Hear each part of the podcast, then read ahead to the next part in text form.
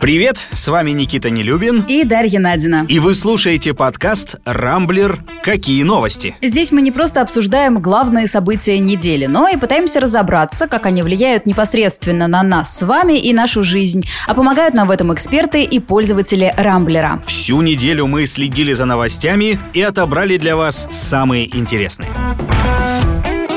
Дошла очередь до детей. На этой неделе Минздрав объявил о том, что скоро одобрит спутник ВИ для подростков 12-17 лет. Прививать детей будут э, ранее уже проверенные на добровольцах и знакомой нам вакцины, но только после согласия родителей. А столичные школы тем временем начали тестировать учащихся на ковид. Эксперимент проходит в 10 э, московских заведениях. Больных отправят на карантин, ну а весь класс, как контактных, на двухнедельную дистанционку. То-то детишки обрадуются. План на самом деле хорош и поможет всем столичным школьникам избежать поголовной удаленки, которая так раздражала родителей совсем недавно. Да и вообще следить за здоровьем детей правильно, особенно особенно в условиях возросшей заболеваемости среди подростков. Только вот сомневаюсь я, что прививочная кампания это удастся. У нас миллионы антиваксеров. Если они сами укол ставить себе не хотят, то разве разрешат детям это делать? Согласен с тобой. Тут без пинка не обойдешься, а его, судя по всему, и не будет. По крайней мере, в отношении детей точно. А вот взрослых почему в пункты вакцинации не загоняют? Вот этого я не понимаю. Вообще-то заболеваемость на секундочку у нас рекордная. Вот в четверг, например, был абсолютный максимум и по заболеваемости заболевшим и, к сожалению, по умершим. Ну, видимо, есть еще ресурсы у Минздрава. Хотя, судя по последним заявлениям ведомства, он весьма небольшой, этот самый ресурс и запас прочности. Вон уже и медиков-пенсионеров мобилизовать хотят, а в отдельных регионах койки заполнены почти на 100% в больницах. Чего Москва-то ждет? Вопрос этот сложный. Вообще-то новая волна, судя по всему, будет э, куда круче, чем три предыдущих, и от пика заболеваемости мы, вероятно, пока еще далеко, а значит, прямо сейчас э, действительно надо открывать уже и новые госпитали, и больше людей э, мобилизовывать. Где их возьмут, непонятно. Кстати, всплеск заметен и по числу заболевших э, наших звезд. И Александр Серов, и Валерий Гаркалин, ну и Гузеева, куда ж без нее. Не знаю, как ты, а я вот очень переживала за Валерия Леонтьева. Ну, слава богу, его выписали. А вообще новости о людях, спасшихся даже с большим поражением легких, как певица Максим, например, как мне кажется, играют злую шутку с потребителями время этих новостей, расслабляются еще больше. Ну, логично, раз она выжила, значит, и я смогу. Есть, есть э, в, в этих словах здравое зерно, но это в том случае, если вот такой оптимист вовремя обратится к врачу и дождется скорой. А на самом деле с этим все плохо. Система действительно загружена очень э, серьезно. Кстати, на фоне вот этого всего снова возродилась идея узаконить телемедицину. Ну, это когда врач ставит диагноз э, удаленно через веб-камеру, например. Э, Минэкономразвитие на этой неделе подготовило законопроект, который разрешает некоторым медучреждениям работать вот в таком э, формате, то есть без очной консультации. Для начала оказывать телемедицинские услуги разрешили нескольким клиникам клиникам. Это группа Медси, онлайн-сервисы Сберздоровье, Доктор рядом и э, сеть клиник Неармедик. С одной стороны, идея хорошая. Избавить терапевтов от банальных обращений, там, не знаю, с кашлем или фурункулами. Плюс пациенты в деревнях не будут вызывать скорую в глушь, если в этом нет необходимости. А с другой стороны, еще ведь доктор Хаус говорил, все врут. Так что на приеме через плохую камеру доктор может не разглядеть чего-то важного, а ему не скажет пациент. А вдруг будет э, упущено серьезное заболевание, образования. Короче, не уверена, что у нас техника до телемедицины дошла. А в то же время, ведь у каждого из нас есть, наверное, знакомый хороший врач, с которым мы советуемся по телефону в случае чего. Это ведь тоже получается та же телемедицина и работает вроде как. Короче, я не знаю даже. На самом деле, Дашенька, я тебе скажу, что телемедицина у нас существовала еще давно-давно, еще в 90-е, и цвела тогда пышным цветом. Так. Все мы помним, ну, не знаю, все не все, но ты-то наверняка должна помнить и Чумака, и Кашпировского, которые по телеку лечили у всей страны геморрой и воду с кремами заряжали вот этой чудотворной своей энергетикой через кинескопы. Вот это я понимаю технологии. И ведь многим тоже, говорят, помогало. А сейчас, да ну, веб-камеры, интернет, все это баловство какое-то, мне кажется. Не осуждены, но амнистированы. На этой неделе стало известно, что Россия снова откроется примерно для 300 тысяч мигрантов из Узбекистана и Таджикистана. Ранее им запретили въезд по всяким там разным поводам, но теперь они смогут вернуться. А причина самая банальная – нехватка рабочих рук. О том, что российскому бизнесу не достает дешевых кадров, весь последний год твердят представители некоторых компаний, чиновники. Уже вон и заключенных на БАМ хотят отправить. Пока же проблему решили вот за счет некогда невъездных. Часть из них, э, это уже известно, поедет достраивать космодром Восточный. И новость эта на самом деле, надо сказать, весьма удручающая, потому что, ну, ведь все мы понимаем, что вот эти рабочие места, которые сейчас займут э, приезжие, э, вполне могли быть э, освоены нашими согражданами, россиянами, если бы платили им нормально. Но строительная отрасль, представители которой громче других плакали о нехватке мигрантов, как известно, она ведь очень бедная. Квартиры ведь в России вот копеечные, дешевые. На строительстве много там не заработаешь, правда же? И не может отрасль предложить нашему человеку достойную зарплату. Вот поэтому на копейки мигрантов и приглашаем. Вообще, то, что крупные компании гонятся за прибылью, сверхвысокими бонусами для топ-менеджеров и персональными миллионными бонусами для приближенных, а платить рабочим не хотят, это все понятно. Это как бы даже спорить с этим не будем. Это аксиома капитализма. Мне непонятно только, почему в этом стремлении акул капитализма поддерживает вроде как э, социальное наше государство. Ну, давай не будем забывать, что те, кто получает эти миллионные бонусы, они ведь тоже россияне, и им вроде как тоже надо пом- помогать. Но да, да, да.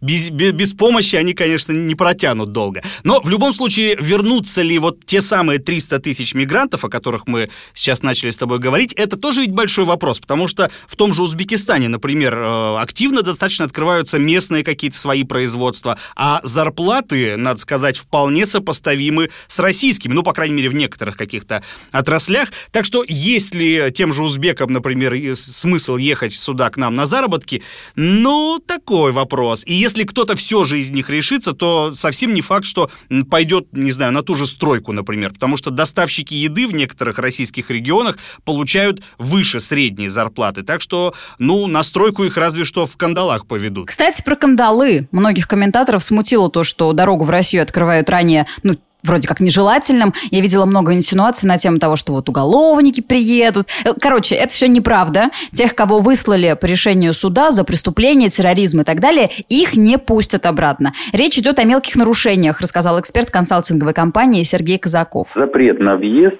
содержит шесть пунктов. Как правило, это определенные нарушения, в том числе мелкие нарушения, как то не сообщение достоверных сведений о себе, цели пребывания в Российской Федерации, или мелкие нарушения, когда, ну, допустим, мигрант не стал на учет по месту нахождения или просрочил регистрацию по месту пребывания своего. Это является административным правонарушением, которое дает основание запретить в последующем въезд на территорию Российской Федерации. Вообще, все происходящее кажется довольно странным, если учесть, что буквально на днях Владимир Путин заявлял о том, что главная цель государства – это борьба с бедностью. Кстати, на это на самом деле выделяются громадные деньги, больше 40 триллионов рублей, а параллельно мы приглашаем э, в страну 300 тысяч человек из-за из рубежа. То есть ну, по сути, целый город мигрантов, да, хотя у наших властей же был э, план построить э, новые города на Дальнем Востоке. Вот я думаю, может, мигранты эти города и построят, а заодно сами, сами же их и заселят. Кстати, кстати, на прошлой неделе стало известно, что Узбекистан запросил у России миллион гектар сельхозземель для выращивания урожая на нашей территории для собственных нужд. И Минсельхоз российский э, согласился, уже как и 23 региона страны, и, судя по всему, эти самые регионы готовы выделить выделить площади. Какая нам от этого будет выгода, не вполне понятно, но, надо думать, скоро разъяснят. Третий после Сахарова и Горбачева. Нобелевская премия мира досталась российскому журналисту, главному редактору «Новой газеты» Дмитрию Муратову. Вместе с ним награду разделила филиппинская журналистка Мария Ресса. Ну, вообще, Нобелевская премия мира, как, собственно, и литературная э, награда, они традиционно самые такие ожидаемые, обсуждаемые. Ну, а присуждение премии русскому так вообще взорвало наше медиапространство на этой неделе. Тут же начались разговоры, а почему Муратов, а не Светлана Тихановская, или Грета Тунберг, или Алексей Навальный. В соцсетях прям-таки битва развернулась. Но лично я очень рада, что Нобелевский комитет решил именно так, потому что это громадная поддержка для всех российских журналистов, которые работают со сложными темами, там, не знаю, о беспределе, коррупции рассказывают, нарушении прав человека. Ведь множество у нас сейчас оппозиционных изданий в тяжелых условиях работают. А новая газета, которая представляет и столько лет держит на плаву Муратов, это один из флагманов расследовательской журналистики в России. Действительно, за почти 30 лет э, издание опубликовало большое количество сложных и неудобных таких, скажем, материалов. Несколько журналистов, в том числе Анна Политковская, были убиты за свою профессиональную деятельность. Э, и комментируя получение премии, Муратов подчеркнул, что э, все они заслужили эту награду. И это премия Ани Политковской, Юрия Щекочикина, Игоря Домникова, Насти Бабуровой, Стаса Маркелова, Наташи Стемировой. Тех наших павших профессионалов, которые отдали за профессию свою жизнь. Я не надлежащий бенефициар этой премии. Мы в понедельник сядем и подумаем, как эту премию поделить. И кроме детей, больных э, тяжелыми заболеваниями, особенно со спинально-мышечной атрофией, мы эту премию, безусловно, еще ее какую-то часть отдадим поддержку независимых самостоятельных российских СМИ. Получит Муратов около 40 миллионов рублей. Часть денег уже было решено перевести в фонд «Круг добра».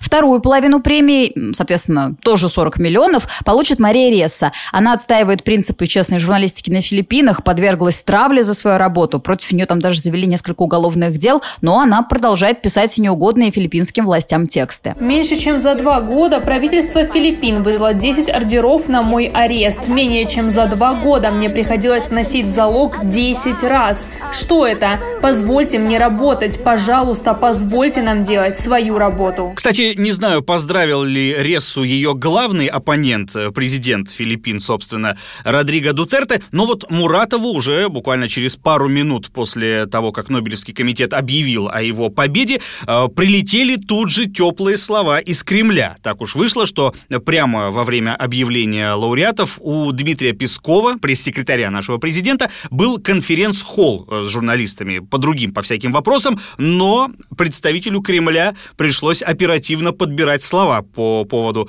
этого награждения. Можем поздравить Дмитрия Муратова, он последовательно работает по своим идеалам, он э, привержен своим идеалам, он талантлив, он смел. И, конечно, э, это высокая оценка, мы его поздравляем.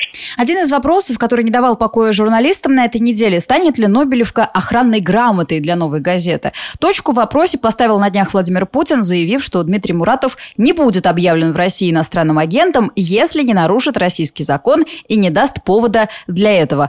Что ж, ну, посмотрим. Вообще-то эти 40 миллионов – это тоже ведь поступление за границу получается, так что даже как-то не знаю. Мне тоже очень интересно, э, чем эта история закончится. И вот, кстати, ты упоминала про круг добра, да, в который Дмитрий Муратов решил передать э, часть премии. Так они ведь, кстати, заявили, что не возьмут эти деньги, потому что они, видите ли, государственная структура, поэтому брать э, деньги со стороны ни от кого не могут. И причем дать Муратову контакты нуждающихся вот детей, там, чтобы он, он с ними связался напрямую или с их родственниками, тоже не могут, поскольку они не разглашают личную информацию. Короче, это все, что вам нужно знать о том, как в нашей стране работают государственные благотворительные фонды.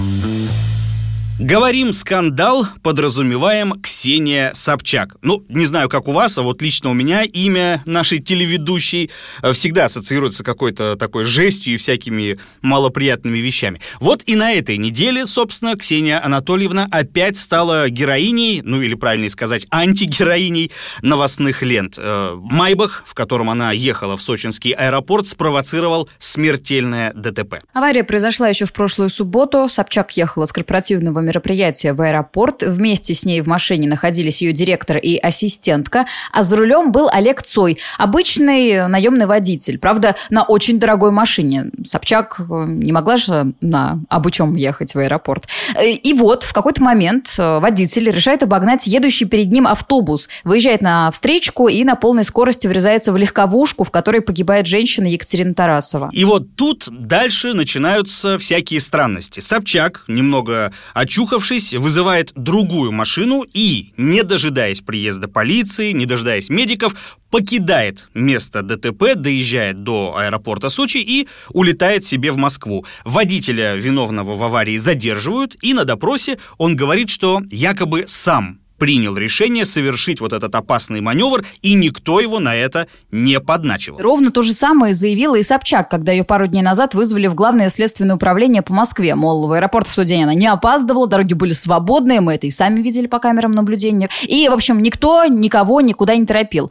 Кстати, в соцсетях тут же всплыл фрагмент интервью, которое Ксения год назад давала актрисе Яне Трояновой. Из него следует, что телеведущая как раз-таки привыкла сама контролировать все рабочие процессы, в том числе и своих водителей. Я вот знаю про себя, что мне надо все контролировать, это ужасно, это отвратительно, я это знаю. Дорогу своему водителю, я даже это не могу отпустить. Я, тебя я своему водителю говорю, как ехать и где там тормозить, а где обгонять машину. Да, да. Не буду, все, я в дзене, пусть едет своим маршрутом. Ну и все. Ну, сука, он всегда едет на 20 минут дольше тогда. Примечательно, что вскоре после этого Собчак вызвали на допрос в полицию Сочи, где у нее должна состояться очная ставка с водителем Олегом Цоем Цоем. Как сообщают некоторые телеграм-каналы, показания участников аварии якобы расходятся, поэтому следователи и хотят еще раз все проверить. А, посмотрим, да, приедет ли Собчак на беседу э, с сочинскими следователями, а то тут на днях э, пошли слухи всякие, что она вроде как засобиралась надолго в Америку, пока вся эта шумиха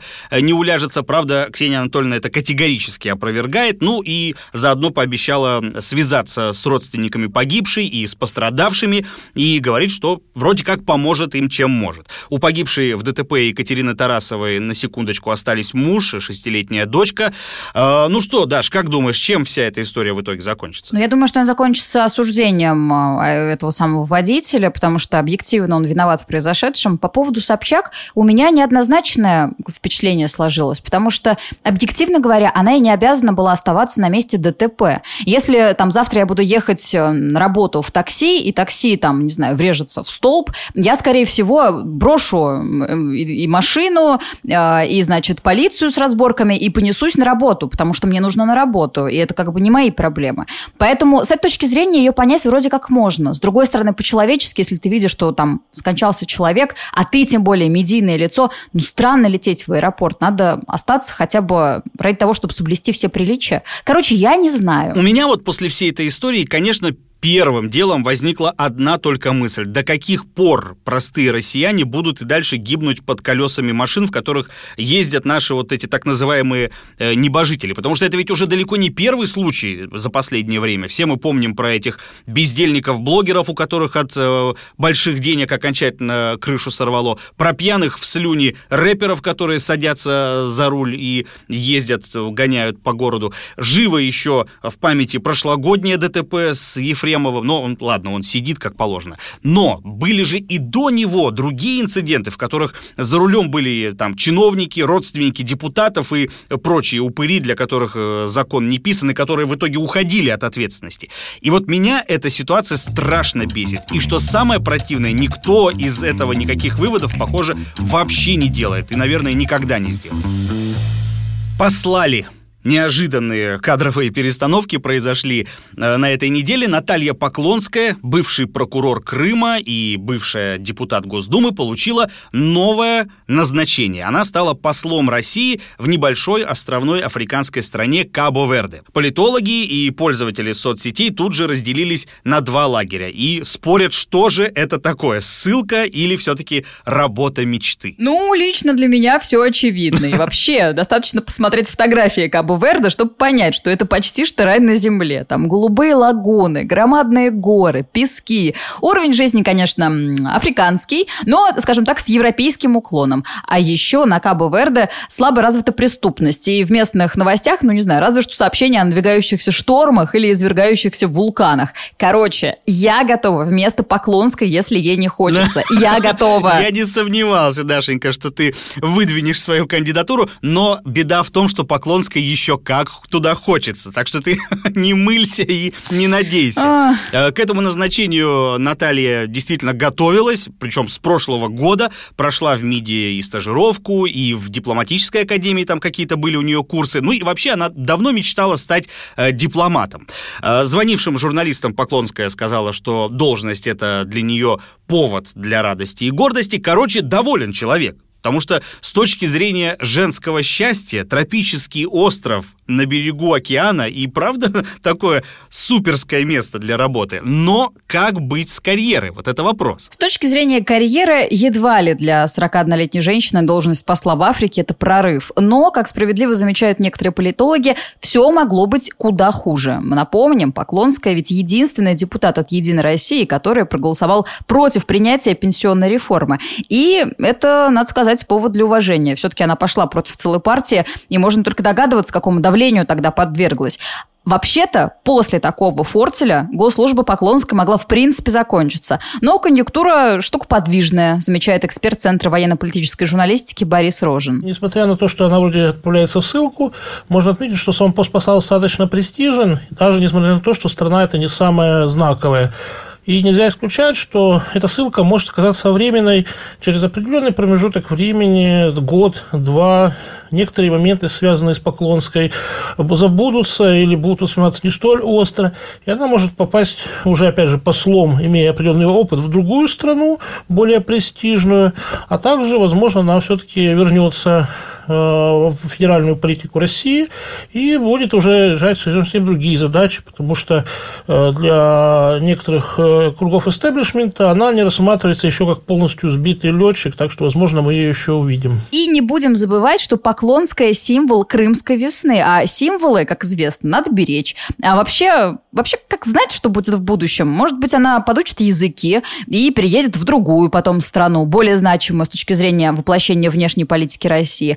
Кстати, вот женщины-послы – это же большая редкость. Их всего три штуки в России сейчас. В Болгарию и в Индонезию направленная тоже наша женщина. Так что после Кабу-Верде Поклонскую вполне может ждать что-то поинтереснее. Ну да, вот что-то интересное, кстати, Украина ей уже пообещала. Бывший зам генпрокурора Гюндус Мамедов заявил, что украинская сторона уже собирается начать э, готовить документы на ее экстрадицию. По словам пресс-секретаря Министерства иностранных дел Украины Олега Николенко, украинский МИД уже обратился к властям Кабо-Верде по поводу преступной деятельности российского посла. Ну, тут у Киева шансов ноль, конечно. У послов же дипломатическая неприкосновенность, так что фиг они достанут Поклонскую даже в Африке.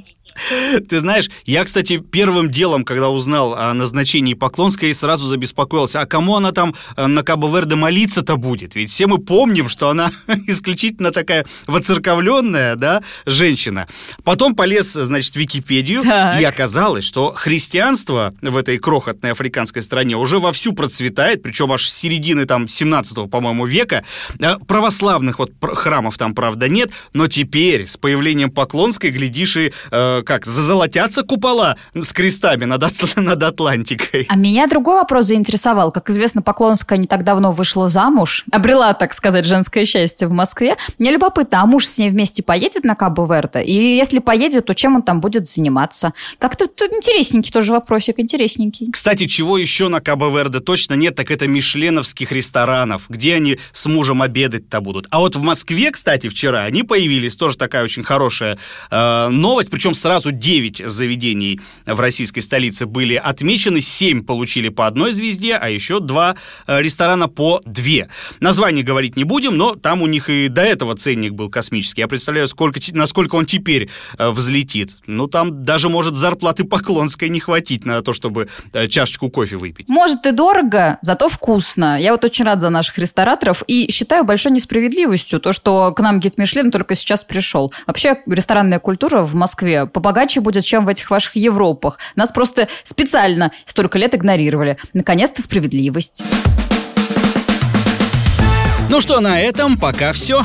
Вы слушали подкаст «Рамблер. Какие новости?». В главных событиях недели разбирались для вас Никита Нелюбин. И Дарья Надина. Не пропускайте интересные новости, слушайте и подписывайтесь на нас в Google подкаст, Apple подкаст, Яндекс Музыки, Spotify и CastBox. Увидимся на rambler.ru. Хороших вам выходных!